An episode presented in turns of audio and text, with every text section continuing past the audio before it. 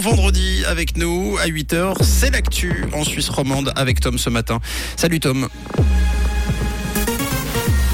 Bonjour Mathieu, bonjour à tous. Au sommaire de l'actualité, l'Ouest lausannois se barricade contre les caravanes des gens du voyage. Suisse retrouve les profits après deux années plombées par la pandémie de Covid-19 et une journée fraîche aujourd'hui avec du soleil. Des barricades installées dans l'ouest lausannois pour faire barrage aux gens du voyage. Dans les communes de Bussigny, Renan et Crissier, les autorités ont disposé en urgence hier des chicanes afin d'empêcher des caravanes de s'installer sur des parcelles publiques. Depuis mercredi, un cortège composé d'une quarantaine de véhicules a élu domicile à Romanel sur Lausanne, mais il sera prié de partir dès demain par les autorités. Le terrain de Réna est aujourd'hui complet et celui de Neuchâtel n'ouvrira ses portes qu'au 1er avril. Après deux années dans le rouge suite à la pandémie de Covid-19, Suisse a renoué avec les profits l'an dernier.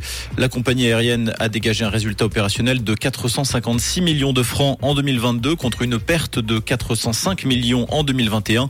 Ces résultats positifs s'inscrivent dans un contexte de reprise des voyages et de fin des restrictions dans la majeure partie des régions du monde. Pour l'année en cours, Suisse se veut également optimiste sans toutefois fournir de chiffres.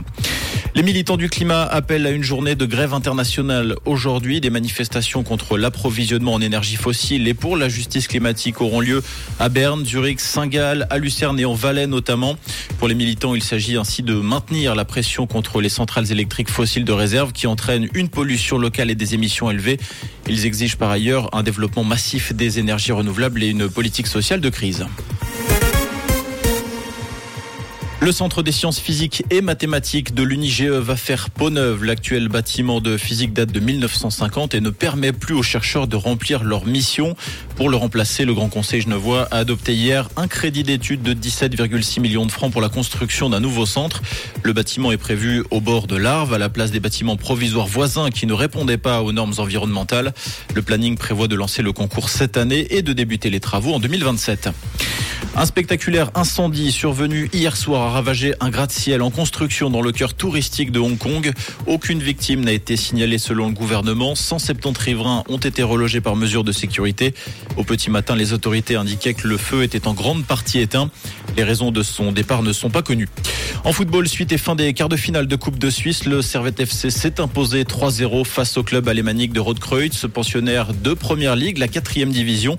Le tirage au sort des demi-finales aura lieu demain soir et réunira donc Young Boys, Lugano, Bâle et donc Servette. Et pour ce matin, le ciel sera dégagé, ensoleillé, malgré quelques bancs de nuages bas toujours euh, présents sur la région. On compte moins de degrés actuellement à Orbe et à Chavornay, zéro tout pile à Bussy et à Clermont, avec des températures de saison, journée et du soleil annoncé pour tous ces week-ends. Un très bon vendredi et bonne route avec Rouge. C'était la météo, c'est Rouge.